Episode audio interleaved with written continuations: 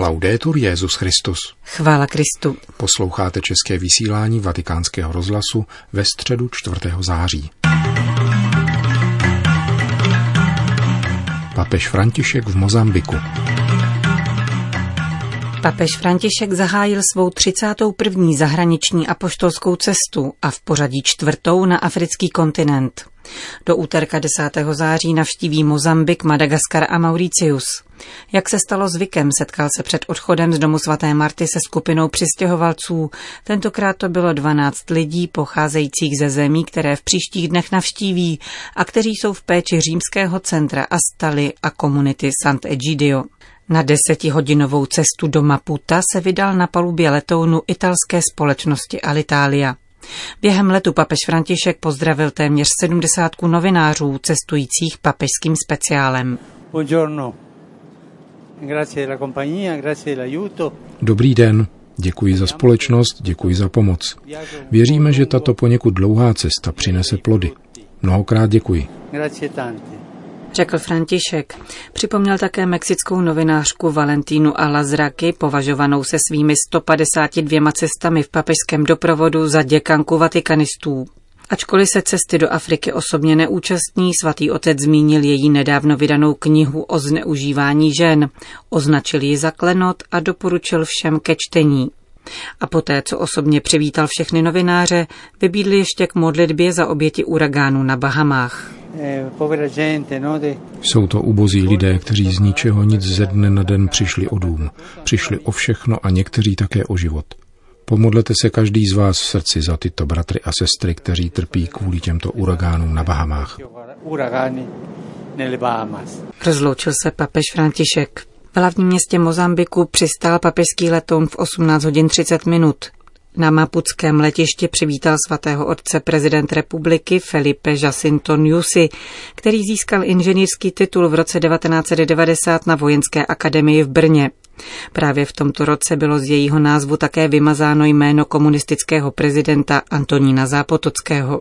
Na papeže čekali také děti v tradičních krojích s květinami a skupina věřících. Přivítání se obešlo bez oficiálních proslovů a po prezentaci delegací, státních podstách a pozdravu místních biskupů se papež v papamobilu přemístil na apoštolskou nunciaturu. Maputo s více než milionem obyvatel je hlavním a největším městem Mozambiku. Rozkládá se při Delgoaském zálivu a až do roku 1975, kdy země získala nezávislost na Portugalsku, neslo jméno Lourenço Marques podle portugalského mořeplavce, který v 16. století tuto oblast proskoumal. Moderní a rušný přístav patří v Jižní Africe k největším a slouží především k vývozu uhlí, drahokamů a cukru. Historické centrum města budovali portugalští kolonizátoři od poloviny 19. století. Kromě infrastruktury a odvodňovacího systému po sobě zanechali také starou pevnost, charakteristické hlavní nádraží, katedrálu neposkvrněného početí vybudovanou ve stylu Art Deco či dům železa, vyprojektovaný Gustavem Eiffelem. Moto papežské cesty Naděje, pokoj a smíření reaguje na dramata posledních 50 let. Po získání nezávislosti vybojované marxistickou frontou osvobození nastoupila země za podpory Sovětského svazu cestu k socialismu, na kterou reagovalo západním blokem podporované antikomunistické hnutí národní rezistence. Více než 15-letou občanskou válku ukončily až římské dohody v roce 1992, na jejichž vyjednávání měla aktivní podíl komunita Sant'Egidio, místní církev a italská vláda. Důsledky konfliktu po lidské i ekonomické stránce byly drastické. Milion mrtvých a přes 3 miliony vnitřních vysídlenců a uprchlíků. Po období relativního klidu a demokratických reform ožil starý konflikt po volbách v roce 2009, které pravicové hnutí národní rezistence označilo za sfalšované. Od roku 2013 se politický nesoulad znovu zvrtnul v ozbrojený konflikt, ukončený teprve mírovou dohodou podepsanou letos 1. srpna, která předvídá odzbrojení pěti tisíc bojovníků a politické volby vypsané na 15. října. Nové ohrožení pro zemi představuje násilí radikálních islamistů Šebab, operujících v severním regionu Cabo Delgado.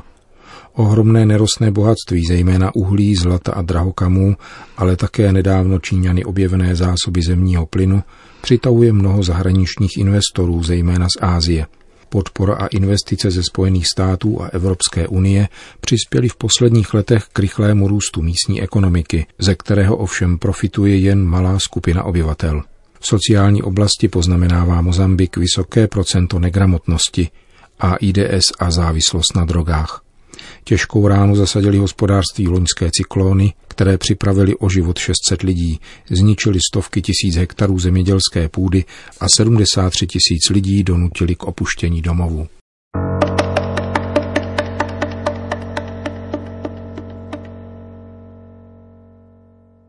Evangelizace území dnešního Mozambiku začíná s příchodem misionářů v 16. století. Jezuité, dominikáni, milosrdní bratři a posléze také augustiniáni, františkáni a kapucíni jsou mezi prvními misionáři oblasti, která až do 19. století spadala pod indickou diecézi Goa. Od 20. let minulého století církev ožívá po období pronásledování a v roce 1940 je do konkordátu mezi Svatým stolcem a Portugalskem zahrnuta také dohoda o misiích, která usnadňuje vytvoření církevní hierarchie v Mozambiku. V první fázi vzniká jedna arcidiecéze a dvě diecéze. Církev otevírá nové misie, školy a zdravotnická zařízení. Ve chvíli vyhlášení nezávislosti je diecézí již devět. Tím ale rozkvět místní církve v Mozambiku končí. Marxistická vláda vyhnala většinu misionářů ze země, skonfiskovala církevní majetek a znárodnila školy. Náboženská svoboda byla významně omezena a mnoho misí muselo ukončit činnost. Významnou roli v politické i náboženské oblasti se hrála návštěva Jana Pavla II. v roce 1988, tedy ještě před ukončením občanské války. V současné době se ke katolické církvi hlásí 6 milionů mozambičanů, což odpovídá 28% obyvatelstva. Evangelizační úspěchy nicméně slaví také letniční sekty a ve venkovských oblastech značná část obyvatel vyznává tradiční africké kulty. Muslimové žijící převážně v severní části země tvoří kolem 20% obyvatel. Nový problém, obdobně jako v dalších afrických zemích, přináší jejich radikalizace, která je převážně importována kazateli přicházejícími ze zahraničí. Vztah mezi státem a církví se postupně zlepšuje. V roce 2007 vláda rozhodla o navrácení majetků vyvlastněných marxistickým režimem v roce 1977. Zhruba 60% majetku bylo již navráceno a o zbývajících 40% se nadále jedná. Diplomatické vztahy mezi Svatým stolcem a Mozambikem byly obnoveny v roce 1995 a v roce 2011 je upevnila bilaterální smlouva upravující právní status katolické církve. Na druhé straně ani tamní církev nebyla uchráněna vlny náboženské lhostejnosti a materialismu šířícího se v mladé generaci. Počet pokřtěných zdaleka neodpovídá počtu praktikujících.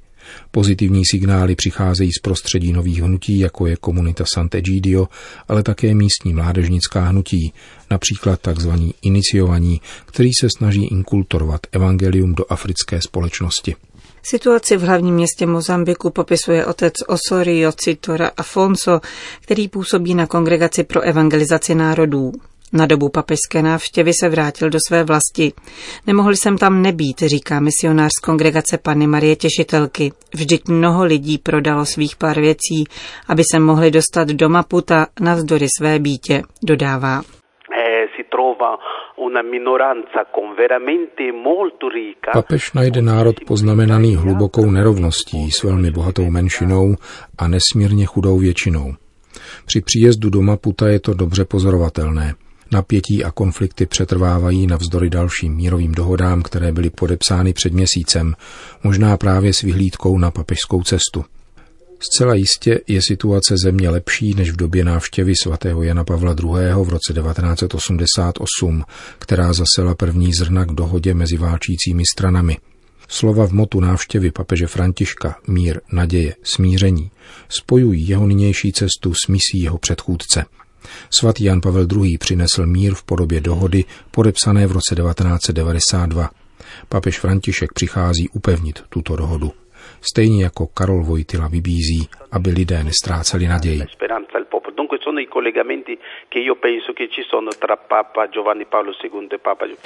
Papežská cesta bude končit na ostrově Mauricius.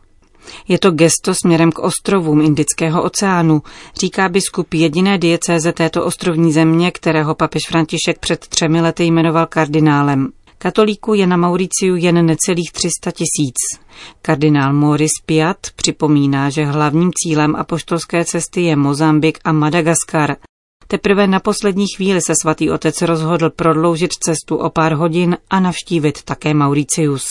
Pro blízké ostrovy a souostroví Indického oceánu, které mají jedinou biskupskou konferenci, je to významná událost. Jejich představitelé se sjedou na Mauriciu a zúčastní se setkání s papežem. Naše biskupská konference zahrnuje pět ostrovů a jsou ostroví, tři diecéze a dva apoštolské vikariáty. Třeba, že jsou si tyto ostrovy blízké po geografické a kulturní stránce, jejich politická situace je velmi různá. Mauricius je nezávislý, Reunion a Miot jsou francouzské departmenty. Seychely jsou nezávislým souostrovím a Komory jsou islámskou republikou. To všechno situaci samozřejmě ovlivňuje. Na komorách je základním problémem vztah s muslimy a výchova tamních křesťanů, vytrvání ve víře. Na ostatních ostrovech je základní výzvou oživení víry. Je to víra vyrůstající z evangelizace, k níž docházelo zejména v 19. století a dnes zůstala společenskou záležitostí. Jde tedy o to, aby se naši věřící stali opravdu učedníky Krista a jeho misionáři, aby se nespokojovali pouze s křesťanskými zvyklostmi. To je pro nás velká výzva. Říká kardinál Moris Piat. U příležitosti papežské poutě na Mauricius nechala místní vláda vysadit několik tisíc palem. Chce tak poukázat na ekologické otázky, velmi významné pro budoucnost tohoto malého ostrova. Místní církev naopak doufá, že papež promluví o rodině a ochraně života. Tento stát se totiž ocitl na mužce mezinárodních koncernů prosazujících antikoncepci a genderovou ideologii. Ostrov je připraven na přijetí papeže. Setká se u nás s mozaikou různých kultur a náboženství, říká pro vatikánský rozhlas Agněška Kienevič Diverš, která žije na Mauriciu již 11 let. Atmosféra očekávání kulminuje. Lidé se připravují také po duchovní stránce. Organizují zvláštní modlitební setkání a bdění. Obzvláště dojemné je vidět ráno cestou do práce prosté lidi s přípravnými materiály v rukou. Čtou, modlí se, někteří zpívají, aby se duchovně naladili na atmosféru pouti. Je to opravdu nesmírně dojemné. Jak nejlepší přivítat papieža, je také porušající. Tématem papežské návštěvy na Mauriciu bude mír a jeho každodenní uvádění do praxe.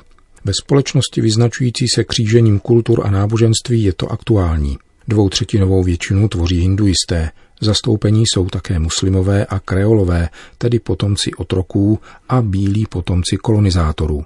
Velmi se navzájem lišíme a v tomto kontextu je papežův příjezd opravdu významný, říká Agněška Kieněvič. Počet katolíků se na Mauriciu postupně snižuje. Rodí se stále méně dětí, nejsou povolání, místní seminář zeje prázdnotou. Péče o život a rodinu je jedním z hlavních úkolů, před nimiž stojí Mauricius. Dodává. Mauricius jest pod naciskiem ideologicznym różnych organizacji międzynarodowych. Mauricius čelí ideologickému nátlaku různých mezinárodních organizací. V 60. letech minulého století britští vědci dospěli k závěru, že se rodí příliš mnoho dětí, že hrozí přelidnění a že by bylo nejlepší zavést sterilizaci žen. Vláda tedy reagovala příslušnou rodinnou politikou a pozvala mimo jiné organizace propagující potraty.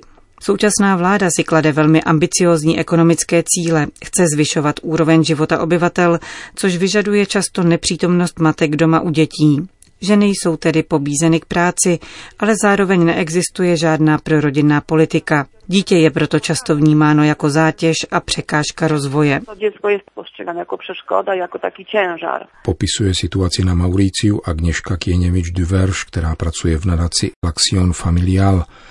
Jak dodává v poslední době ostrov čelí také masivnímu útoku ideologie gender, která se všemi možnými způsoby snaží proniknout do škol. Končíme české vysílání vatikánského rozhlasu. Chvála Kristu. Laudetur Jezus Christus.